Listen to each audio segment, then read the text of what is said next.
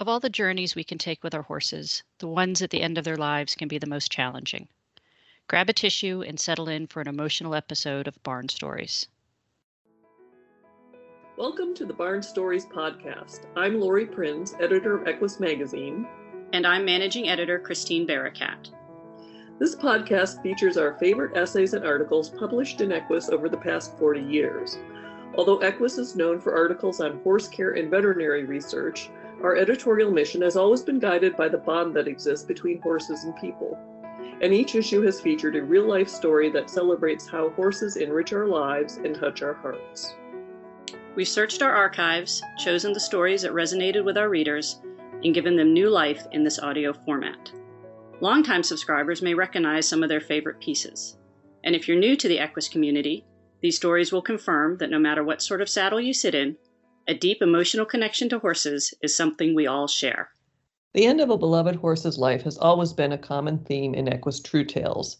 That's understandable, as special horses inspire us to memorialize and celebrate their lives. This story portrays the most difficult stage of horse ownership in a particularly moving way. In this essay, the narrator reflects on the many journeys she's taken with her horse Bear. Together, they've traveled to various events, activities, and adventures. Of course, trailer travel is just a metaphor for the journey of their relationship. And as health problems arise for Bear and retirement looms, trailer travel begins to signify a different sort of journey, one towards the end of their time together. And as the writer so powerfully conveys, those last journeys can be the hardest. This story is a celebration of life, but fair warning, it's bittersweet. Let's listen to The Next Journey, written by Mary Lynn Carpenter and read by Taylor Autumn.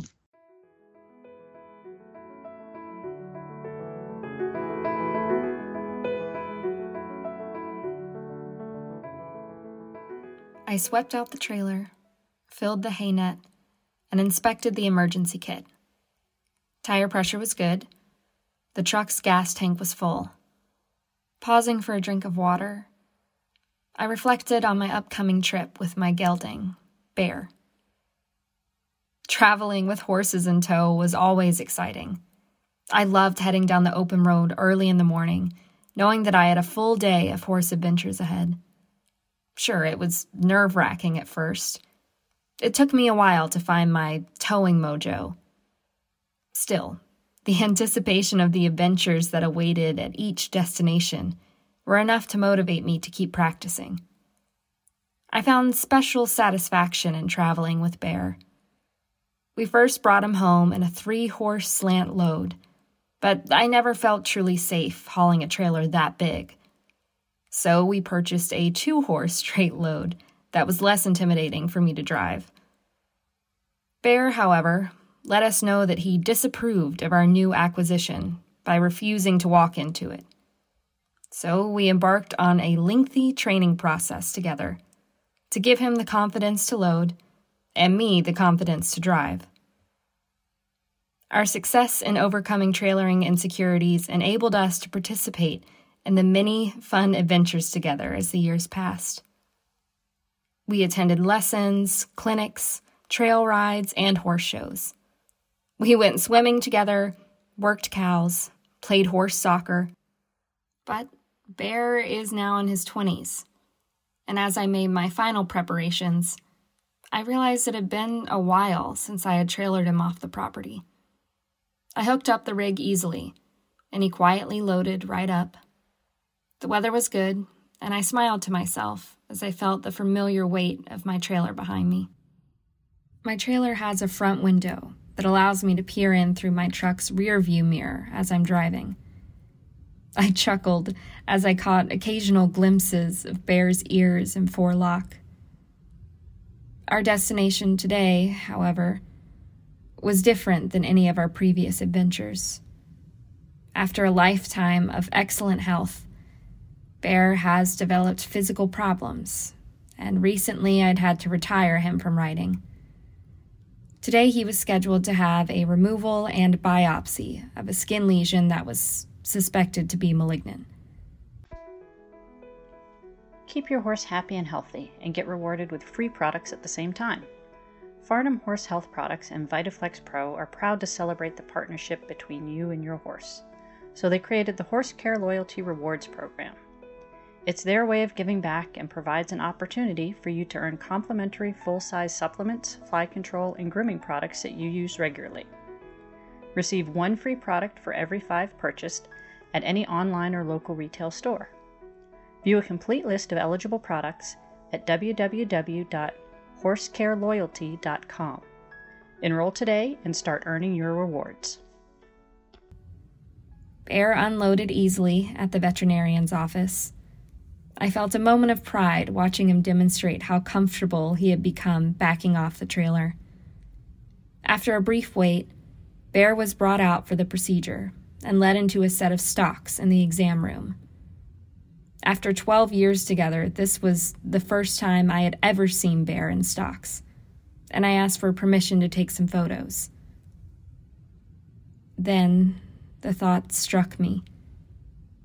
Instead of at our newest showground or trail riding venue, I was taking photos of my horse in a veterinary clinic.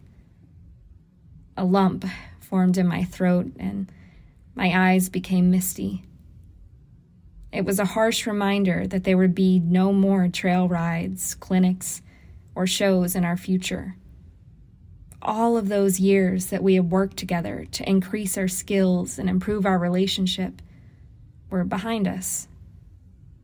From now on, the most exciting thing we could experience together would be new veterinary procedures to combat Bear's ever mounting health problems. Bear is not the first horse that I have retired, but he is the first horse that I have retired during a time in my life when I did not have another horse in reserve. I once kept three to four horses on my property, so that when one retired, I would at least still have others to ride. Over the years, all the others have died, and now Bear is my only horse. I feel fortunate that I have been able to keep horses in my backyard for 15 years now. It's been a childhood dream turned to reality, and I have had a pretty good run. But I have to admit that I am not ready for it to end just yet. I worry that as I watch my horse age and his health decline, I am also watching the slow death of the equine centric lifestyle that has become so integral to my sense of self. After an area of skin was removed and the stitches put in, Bear was backed out of the stocks and moved to a stall to recover from the sedative.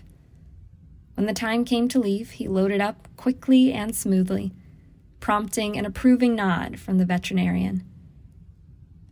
Heading home, I thought about how, in years past, I would often drive back from an event, replaying the day in my mind. Bear was always a shy and cautious horse. Each new place and activity inevitably brought challenges, and we worked to overcome his fears and hesitations. Each time, I reveled in our victories and made new plans for training to make up for our shortcomings. I must say, I was proud of how Bear handled this veterinary visit. The feeling was not so different from how I often felt driving home after a particularly good day at a trail ride or clinic. I reflected on how much I valued the relationship that I had built with him over the years, and how I wanted to provide as comfortable a retirement for him as I could. Time has passed, and circumstances have changed, but for a while longer, I still have a horse that I cherish. Life looks different for both of us than it once did, and it is a struggle to come to terms with that. I mourn the loss of being able to ride him, and I dread the thought of his death. With no more riding destinations in our future, we are embarking on a different kind of journey together now. Watching my dreams ebb with my horse's health has taken no less fortitude than helping him load into my trailer and driving off down the road to face a new riding challenge. Of all the places my horse and I have gone together, this retirement journey might be the one for which I need the most courage. Thanks for listening to Barn Stories. We hope you enjoyed this episode. If you have a favorite article or essay from the Equus archives that you'd like us to feature in a future podcast, let us know. You can reach us at Equus Barn Stories, all one word, at gmail.com. Did you enjoy this episode of Barn Stories? Head over to iTunes to subscribe, rate, and leave us a review. Thanks for listening. The Barn Stories podcast is a production of the Equine Podcast Network, an entity of the Equine Network.